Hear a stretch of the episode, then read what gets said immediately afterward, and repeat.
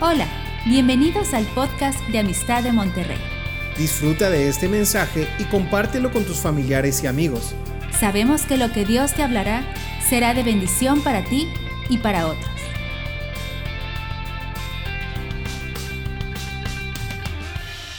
En estos días, eh, estando allá y yo creo que estando aquí también, no importa dónde estemos, pero nos tocó estar entre multitudes, multitudes, multitudes de cantidades de personas, calles llenas, parques llenos de, gente por todos lados. Y también veíamos gente sola, gente sola, gente en una banca sola, tomando su café solo, gente tal vez está en el suelo pidiendo limosna sola.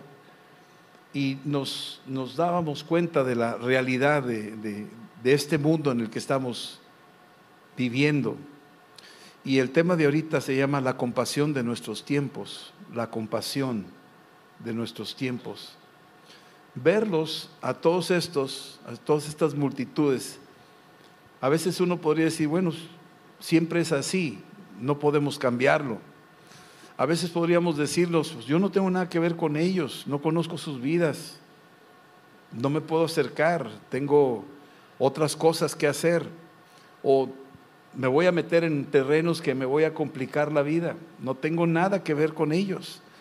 Y esa podría ser la mentalidad de cualquier persona, sin embargo, para nosotros como pueblo de Dios, tenemos un compromiso.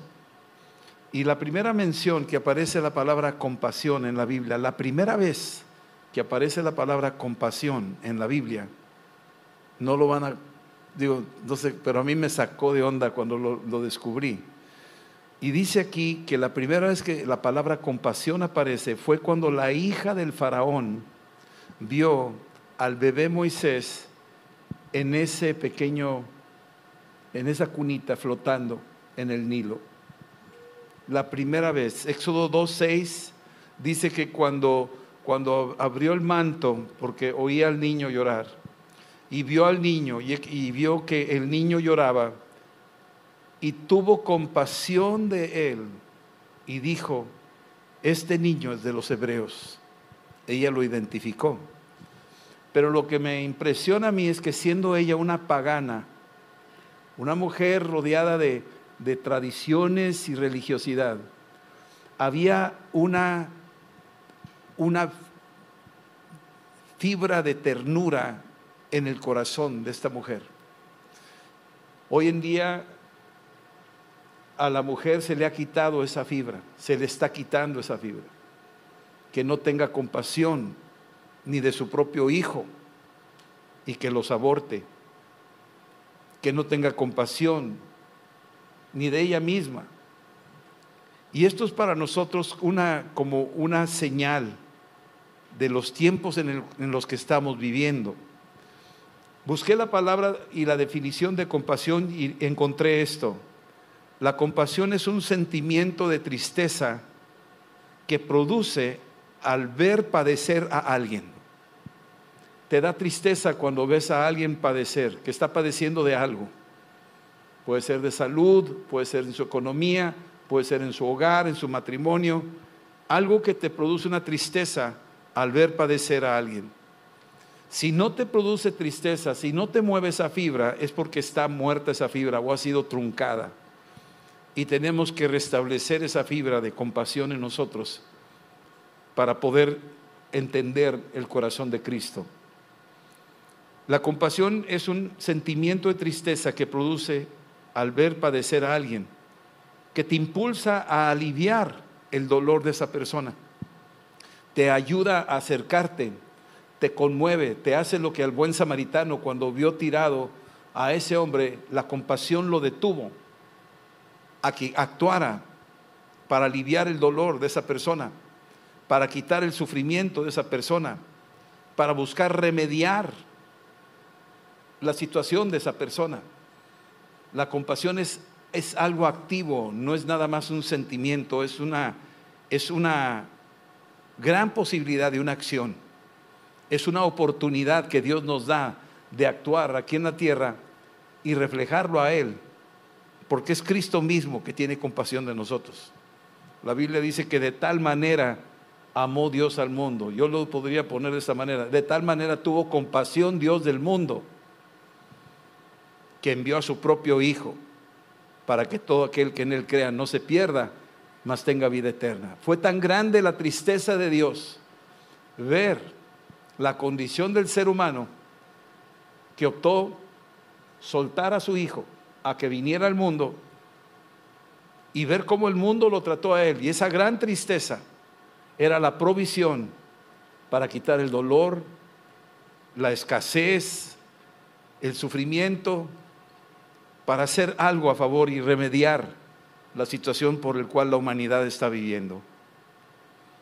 Yo veo tres cosas a la hora de estudiar las escrituras de las cuales Jesús hizo en la compasión. Tres cosas importantes. Número uno, Mateo 14, 14 dice que saliendo Jesús vio una gran multitud y tuvo compasión de ellos, los vio y tuvo compasión de ellos. Los ha de haber visto de alguna manera, yo no sé, no nos da la video, ¿verdad? Nada más dice que vio las multitudes y tuvo compasión de ellos y los sanó a los que estaban enfermos. Sanó a los que estaban enfermos. Seguramente venían de todo tipo de enfermos, viciados, ciegos, cojos, leprosos, etc. Y vio eso y eso lo movió a compasión, lo movió a, yo quiero resolver la situación de esta gente, yo quiero aliviar lo que están padeciendo, yo quiero contribuir a favor de ellos, yo quiero sacarlos de donde están y los quiero llevar a una posición que estén mucho mejor de cómo están. Y Jesús, dice la escritura, que tuvo compasión y lo sanó. Así es que la primera, la primera característica de la compasión de nuestro Señor Jesucristo en compasión era sanar.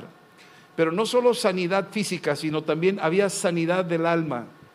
Almas que estaban afligidas y enfermas, almas que estaban atribuladas, almas que pudieran estar viviendo una viudez o viviendo un divorcio o viviendo un abuso o viviendo un abandono.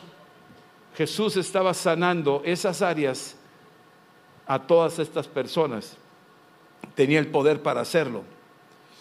En estos posteros tiempos, Dios ha enviado su Espíritu Santo sobre la iglesia, sobre nosotros, para que nosotros podamos compadecernos de los enfermos a veces nos compadecemos demasiado de nosotros mismos, y está bien, no digo que no te compadezcas de ti mismo, pero también es importante entender que esa compasión suplida, una vez que Dios hace algo a favor tuyo, tú puedes ahora derramar esa compasión sobre otros, sobre los enfermos del cuerpo y del alma, sobre los que están oprimidos por el diablo. En Hechos 10:38 es una escritura favorita para mí, me gusta mucho esta escritura porque revela mucho de lo que Jesús es, de lo que Jesús hizo y de lo que nos ha confiado a nosotros hacer. Jesús, aquí en Hechos 10, versículo 38, dice, cómo Dios ungió con el Espíritu Santo y con poder a Jesús de Nazaret. Lo ungió para que él anduviese haciendo bienes y sanando a todos los oprimidos por el diablo, porque Dios estaba con él. El Espíritu Santo es el que nos está ayudando a través de esa unción que nos está confiando a nosotros para que nosotros podamos derramar compasión y liberar a los que están siendo oprimidos por el diablo. La segunda cosa que veo aquí en la escritura en cuanto a la compasión es en Marcos 6:34, que dice que Jesús salió y vio a la gran multitud y tuvo compasión de ellos porque eran como ovejas que no tenían pastor y comenzó a enseñarles muchas cosas. La segunda cosa ya no es, la primera fue sanar, pero la segunda es enseñar, enseñar. Una de las cosas que, que más aflige el corazón de Dios es ver la ignorancia de quién es Él. La gente no sabe quién es Dios. No conoce quién es Jesús. No conoce al Espíritu Santo. Hay mucha ignorancia en eso. Y por, por causa de la ignorancia son fácilmente arrastrados y llevados en otra dirección. y muchos están cayendo al abismo. Esta es la gran tragedia de la humanidad. Cuando uno ve esas multitudes caminando como sin rumbo, parece que todo el mundo tiene algo que hacer y van rápido de aquí para allá y uno cree que sí están muy ocupados y sí saben lo que quieren. Al final del día no saben exactamente lo que quieren. Viven vidas rutinarias. Se despiertan en la mañana, desayunan, se van a trabajar, luego van a comer, luego siguen trabajando, luego llegan a la casa, luego van a cenar y luego se acuestan y al día siguiente se levantan y a desayunar y luego ir a trabajar. Y es una rutina, es un círculo, es un vicio.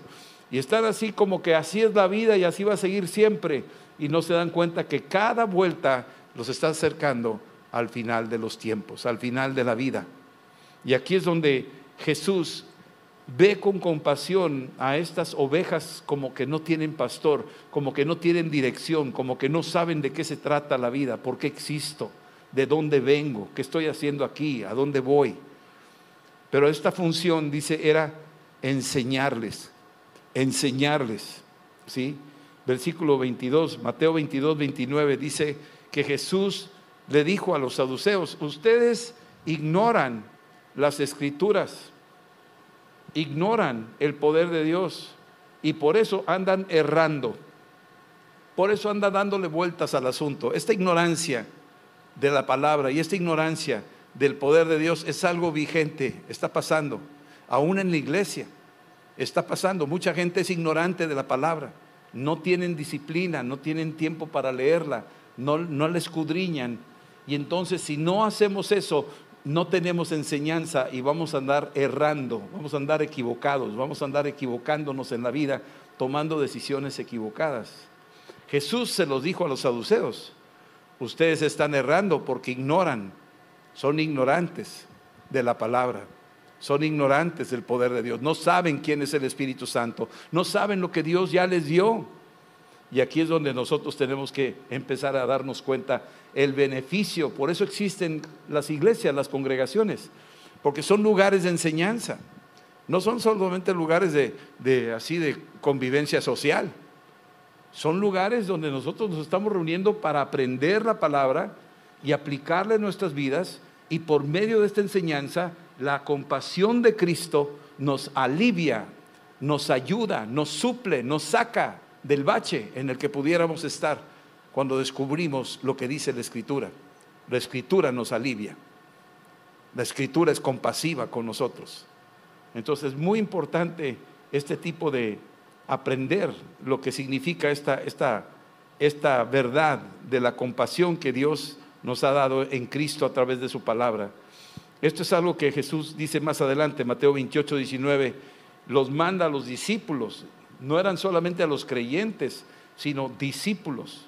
Los mandó a los discípulos a todas las naciones y les dio instrucciones, bautícenlos en el nombre del Padre, del Hijo y del Espíritu Santo. Y entonces les dijo, y enseñándoles, la función nuestra es enseñarles. Tenemos que ir a las naciones, ahora que estuvimos visitando a algunos de los misioneros, nos dábamos cuenta qué tremendo que este, estos misioneros, muchos tienen cerca de 25 años en el campo misionero, otros tienen poco tiempo de haber llegado, como Pedro y Avi, y también como Ruth Soriano, que está ahí en Algeciras. Y estos que, que están llegando y otros que ya tienen tiempo ahí, su misión es ir, predicar el Evangelio y enseñarles la palabra. Hay una compasión por las almas perdidas parecería que están bien, son profesionistas, tienen títulos, muchos de estos que viven allá, es una cultura muy avanzada, muy, muy de punta su tecnología y socialmente y económicamente estas naciones allá. Y sin embargo, cuando uno los ve con los ojos de Cristo, tienes que tener compasión porque son como ovejas sin pastor y no tienen enseñanza. No tienen enseñanza, no saben nada, no saben a dónde van no saben por qué están aquí. Los han engañado pensando que venimos del mono o que venimos de una gran explosión cósmica. No saben. Y más aún, cuando ve uno a los jóvenes, dices tú, no saben. Están totalmente confundidos. Ahora se visten como mujeres y, y se mutilan los cuerpos y no saben porque los están manipulando y no conocen la palabra. La palabra los va a hacer libres porque aquí lo dice Jesús. lo dice en su palabra. Por eso se enseña la palabra. Por eso leemos la escritura, por eso hablamos de la Biblia, porque en ella dice aquí, les dijo Jesús en Juan 8:31, les dijo a los judíos que habían creído en él, les dijo, si ustedes permanecen en mi palabra, serán verdaderamente mis discípulos. Permanecer en la palabra te hace un discípulo, una persona enseñada, una persona que entiende, una persona que sabe distinguir entre lo correcto y lo incorrecto, la verdad y la mentira. La compasión de Cristo ha llegado a través de una enseñanza para librarnos del engaño. Qué triste que nos estén dando espejitos a cambio de oro, ¿sí o no?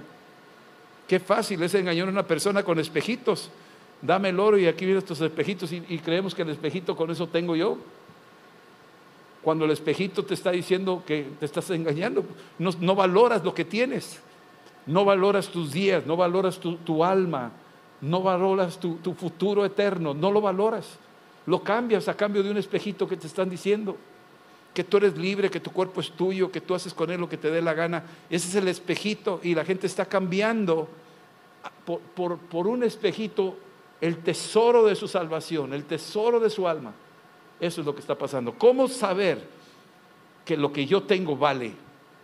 ¿Cómo saberlo? ¿Cómo descubrir que Dios me ha dado a mí algo mucho más? Si quieres ser un verdadero discípulo, permanece en mi palabra, dice el Señor, y conocerás la verdad, y la verdad te va a hacer libre. Vas a conocer la verdad. Esta es la verdad, y la verdad se enseña. La verdad se aprende, la verdad se descubre en la palabra. Aquí es donde descubrimos la verdad. Y conocerás la verdad. Vas a ser enseñado en la verdad. No vas a ser enseñado en rituales, ni en tradiciones, ni en religiones. Estás siendo entrenado y enseñado en la verdad, porque la verdad es compasiva. La verdad te está diciendo lo que tú tienes que hacer para que te vaya bien en la vida. Tiene compasión de ti. Sabes que si tú no le haces caso a la verdad, te vas a ir directo al abismo. Te vas a ir directamente al pozo. Porque has sido engañado. Pero cuando la verdad viene y te libera, fue la compasión de Dios sobre tu vida que te rescató y te estorbó para que no te perdieras. Eso es lo que está pasando ahorita. Eso es lo que estamos viviendo hoy en día. Es una forma tan, tan trágica que no nos damos cuenta la cantidad. Supe de un caso de un chico que se mutiló, se, hizo una operación de, de transgénero y hizo una serie de operaciones y pagó no sé cuánto por ello y desde joven y dijo, yo quiero, yo hago con mi cuerpo lo que quiero. Han pasado los años y se topó ahora en un callejón sin salida. Se ha arrepentido de tal manera que lloraba y lloraba y lloraba porque ya no podía dar marcha para atrás. Ya había sido mutilado. Ya había sido totalmente cortado de muchas maneras. Y lloraba y decía, ¿por qué no me lo dijeron antes? ¿Por qué, por qué me engañaron estos, estos médicos que estaban haciendo estas operaciones de, de operaciones de cirugía plástica, según ellos? Haciéndoles esta, esta operación que les quitaba a ellos algo que jamás podrían volverlo a recuperar. Y lloraba amargamente. Es, es, doloroso ver este tipo de cosas. Esto está pasando y seguirá pasando y va en aumento. Entonces, la ignorancia está haciendo que la gente entregue lo más precioso a cambio de nada. A cambio de nada. Pero la palabra dice aquí, conocerás la verdad y la verdad te hará libre. ¿Sabes lo que va a hacer la palabra? Te va a liberar y es la compasión de Dios. Tuvo compasión, es el buen samaritano que se detuvo y vio la desnudez nuestra, vio la condición nuestra y tuvo compasión y se detuvo e invirtió todo lo que tenía, el aceite, el vendaje, el vino, lo llevó al hostal, pagó la cuenta, todo es compasión es lo que ha hecho Dios a través de esto que estamos leyendo hoy en día. Así es que debemos de estar bien agradecidos con la palabra de lo que Dios está haciendo. No sé si le quieras dar un aplauso al Señor por eso, pero yo sí se lo daría, de veras.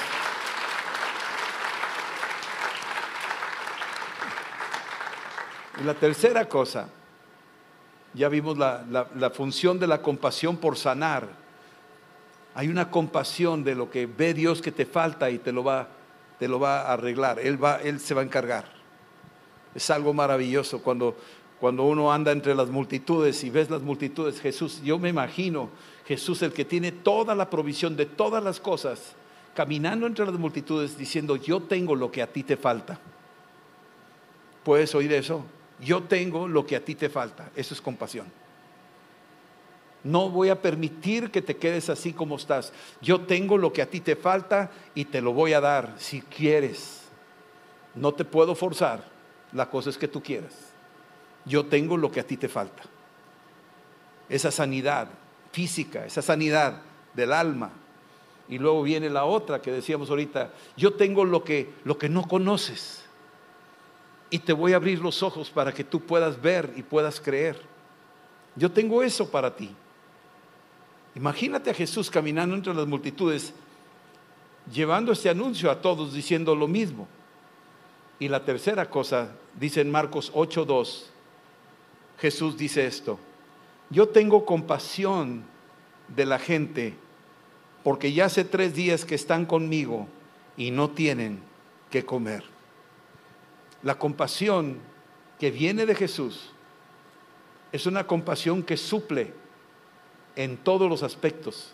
Aquí hablamos de una provisión física de la tierra, de las cosas de la vida diaria, de las cosas que tú y yo necesitamos.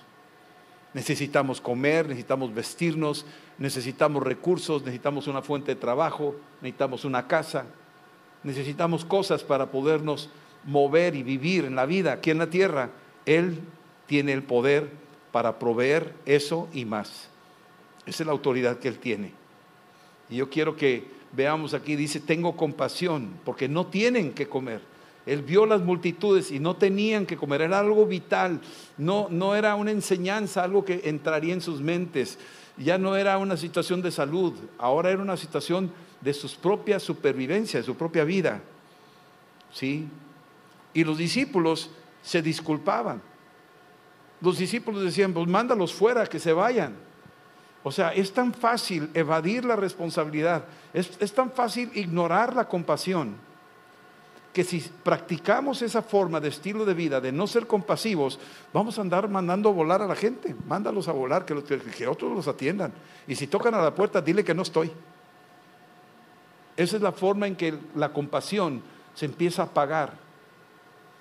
Pero si Dios tuvo compasión de mí, Él espera que yo reproduzca la compasión. No puede quedarse la compasión sin, sin expresarse. Si yo no la practico, entonces algo está fallando. Algo está fallando. Tengo que practicarla. Y aquí es la forma en que los discípulos muy campantemente le dijeron, ¿sabes qué, Señor? Mándalos a volar.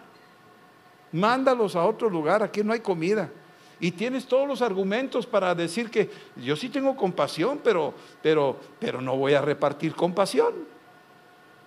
Esa compasión es para ellos, apenas me alcanza para mí. Aquí hay dos pescaditos, uno para Pedro y otro para Tomás, no más. Si están entendiendo la forma de la compasión que tienen ellos en mente, era una compasión nomás para acá. Y Jesús le dijo, oye, espérame, ¿cómo que los van a mandar a que se vayan a comer? Se van a morir en el camino, denle ustedes de comer. Yo ya tuve compasión de ustedes, ahora repartan la compasión que ustedes tienen de mi parte, ahora dénsela a ellos. Y dicen, pero ¿cómo le vamos a hacer? No va a alcanzar. Pues precisamente la compasión es muy poderosa. Escúchame, la compasión es muy poderosa. Yo podría decir que es una de las expresiones más poderosas del Espíritu Santo, cuando tenemos compasión. ¿Por qué dijo van a recibir poder cuando venga sobre ustedes el Espíritu Santo? ¿Para qué me sirve tener poder? No será para bendecir a los que están alrededor mío. Tendrá que ser. Entonces, ¿qué es eso? Pues es el poder de la compasión. Y eso es lo que tenemos que practicar. Y eso es lo que hacemos. Aquí Jesús reprende a sus discípulos y les dice, denle ustedes de comer, no se hagan patos. Y ellos decían, pero ¿cómo si no sabemos de dónde? Dice, les voy a enseñar cómo repartir la compasión por el Espíritu Santo que tengo. Ustedes lo van a poder hacer. Oren por estos alimentos y ustedes van a ver cómo se va a multiplicar. Yo no me explico cómo. Estaba viendo allá en el viaje que nos llegaban fotografías de los, de los ministerios de plan de vida, de inmigrantes, de los comedores y todo lo que Dios está haciendo a través de amistad. Y yo me decía, qué tremendo la forma en que Dios está trabajando aquí en la congregación. Le escribía a Homero y le decía, es que es, maravilloso lo que Dios está haciendo aquí en amistad, porque esta es la iglesia del primer siglo, esto es lo que la iglesia del primer siglo hacía. ¿Cómo le hacen para suplir alimentos allá a los inmigrantes? Aquí amistad nunca, de aquí pocas raras veces nos piden algo. Es entre la misma gente que junta para poderlo hacer. Los viajes a misiones locales, lo mismo, es la misma gente que se junta para poderlo hacer. Y están ejerciendo esa fuente de la compasión. Y se está convirtiendo esa compasión en un recurso. Se convierte en, en alimentos, se convierte en ropa, se convierte en cosas para poderle dar a esa gente. Y Dios suple sobrenaturalmente, tiene un poder tremendo cuando ejercemos la compasión. Pero si cerramos la compuerta y decimos, no, mándalos a volar, que lo hagan otros, eh, tú solo te estás poniendo la soga al cuello, tú solo te estás limitando a que no se manifieste la compasión que Dios tuvo de nosotros y que no la podamos reproducir para tocar a otros. Aquí es donde nosotros tenemos que entrar y decir, Señor, gracias por tu provisión, ayúdanos a llevar. A veces oramos por los alimentos y decimos, gracias por los alimentos que tú nos das, Señor. Bendícelos y los recibimos con acción de gracias. Pero he tenido por costumbre decir, gracias por los alimentos que tú nos das, Señor. Ayúdanos a llevarlo donde hagan falta. O sea, yo quiero ser parte. No me quiero quedar con la bendición de que, de que yo me lo como y ahí se quedó. Sino que, Señor, suple y enséñanos y ayúdanos a llevarlo a donde haga falta, a bendecir a los que no lo tienen. Primera de Juan 3:17 dice, el que tiene bienes de este mundo y ve a su hermano tener necesidad y cierra contra él su corazón, ¿cómo es posible que more el amor de Dios en él? Imagínate que podamos decir eso. Vuelve otro día, ahí hablaremos. Dios te bendiga, hermano. Voy a orar por ti. O sea, hazte garras. Y nos endurecemos nosotros. La compasión es una expresión del amor de Dios. Y no hay poder más grande que el amor de Dios. No hay poder más grande que el amor de Dios, mi amado.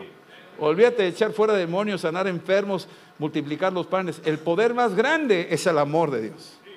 Entonces, esa es la señal que tenemos que tener nosotros cuando vemos esa necesidad, cuando vemos lo que hace falta a, los demás. Apocalipsis 3:17. Algunos, cuando uno camina en medio de tanta gente y te das cuenta, pues, muchos los ves y no les falta nada. Tienen zapatos, ropa, visten bien, traen su carro, tienen su casa, les va re bien, no les falta nada. Pues entonces no tengo por qué aplicarles compasión a esa gente, ¿verdad? Como no les falta nada, ¿para qué les aplico compasión? ¿Verdad? Lo que pensarías. No, ese ya tiene, ¿para qué le das? Pero lo que pasa es que tenemos que verlo como Cristo los ve. Hay que verlos como Cristo los ve. ¿Sí? Porque Cristo los ve de otra manera. Tú ve Apocalipsis capítulo 3 y mira lo que dice ahí, en el versículo 17. Hay algunos que dicen, yo soy rico, me he enriquecido, no tengo necesidad de nada. Pero tú no sabes que eres un desventurado, miserable, pobre, ciego, desnudo. Qué bárbaro. Qué diagnóstico. Con eso ya no me digas más. Ya, ya me, desarmaste. Y así es. Muchos vemos y dicen, no, ese no le hace falta nada. Es lo que tú crees, míralo. Hay gente que está ahí muy así, como que hasta cargado de cosas, ¿no? Y tú dices, no le falta nada, esa persona está sobrada. ¿Para qué le voy a ayudar a esa persona? No, hombre, no sabes. Tú no sabes la condición espiritual en la que está. Y es ahí donde el Espíritu Santo, por medio del Espíritu Santo, te revela y te pone compasión para que tú lo veas. Y veas a esa persona y no veas solamente la fachada, sino veas lo que está dentro de la casa. Veas lo que se esconde ahí adentro. ¿Qué es lo que, lo que realmente oculta esa persona? Te está sonriendo. Parece que está todo bien, pero adentro trae un conflicto tremendo con su esposa, con su esposo. trae un problema con su hijo, trae una adicción. Y tú no sabes nada, te vas con la finta y retienes tu compasión porque no vemos más allá y el Espíritu Santo nos está mandando una señal de alarma y nos está diciendo algo le falta a esta persona, espérate, no te muevas, necesita algo urgente.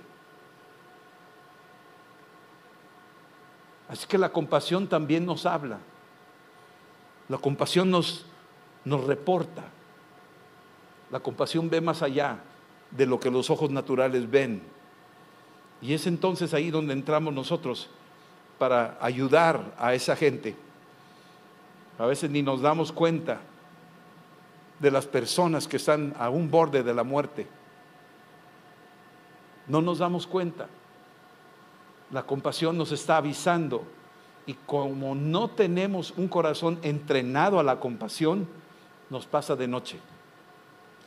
Pero si estamos entrenados a la compasión, si la ejercemos y la practicamos diariamente y no hacemos distinción de persona, tenga o no tenga, entonces la compasión nos vuelve sensibles y el Espíritu Santo empieza a mandar una señal, ahí actúa, ahí acércate, ahí ministra, ahí dile, oye, ¿me permites orar por ti? Siento esto, mi corazón por ti. Oye, ¿me permites? Permíteme, ten esto. Oye, no, yo no, no, no, sí, por favor, recíbelo. Y al rato se van por ahí llorando, porque nadie sabía el secreto de lo que estaban pasando. Pero el Espíritu Santo lo reveló y lo reveló a través de la compasión. Cuando somos compasivos con la gente, con el huérfano, con la viuda, con la persona, con el que sea, ahí es donde el Espíritu Santo se mueve de una manera gloriosa y es donde Dios es exaltado. Porque tuve hambre y me diste de comer. Tuve sed, me diste de beber. Estuve desnudo y me vestiste. Estuve enfermo, me visitaste. Eh, y, y luego preguntan, Señor, ¿cuándo? ¿Cuándo te vimos en esa condición? Dices que cualquiera que lo haya hecho con uno de estos pequeñitos mis hermanos, lo hizo conmigo. Cualquiera que ejerció esa compasión en estos, se identificó conmigo, me representó como un embajador mío. Esa es la compasión de la que estamos hablando. Versículo capítulo 3 de Apocalipsis, versículo 18 después de que describe y le da un pequeño diagnóstico a esa persona que decía que yo no necesito nada o lo que tú podrías creer que esa persona no necesita nada, aquí dice, por lo tanto, yo te aconsejo que de mí compres oro refinado en fuego para que seas rico y vestiduras blancas para vestirte y que no se descubra la vergüenza de tu desnudez y unge tus ojos con colirio para que veas. Cuando uno anda viajando, en el caso nuestro que estuvimos, y ves estas, estas eh, naciones tan prósperas, dirás, no necesitan nada, tienen todo, qué bárbaro, no, hombre, ya quisiéramos tener lo que tienen ellos. Pero te das cuenta la condición espiritual en la que están y tú te vas a dar cuenta que ellos necesitan entonces comprar, comprar oro. ¿Y sabes lo que te cuesta el oro? ¿Sabes lo que cuesta el oro? Yo te recomiendo que de mí compres oro refinado. ¿Cuánto cuesta el oro? ¿Sabes lo que cuesta el oro? Oro. Es lo que te cuesta. Este oro refinado es la palabra. Vestiduras blancas es el encuentro con Cristo que te lave y borre tu maldad y te limpie y te prepare para el gran encuentro, porque tus días están contados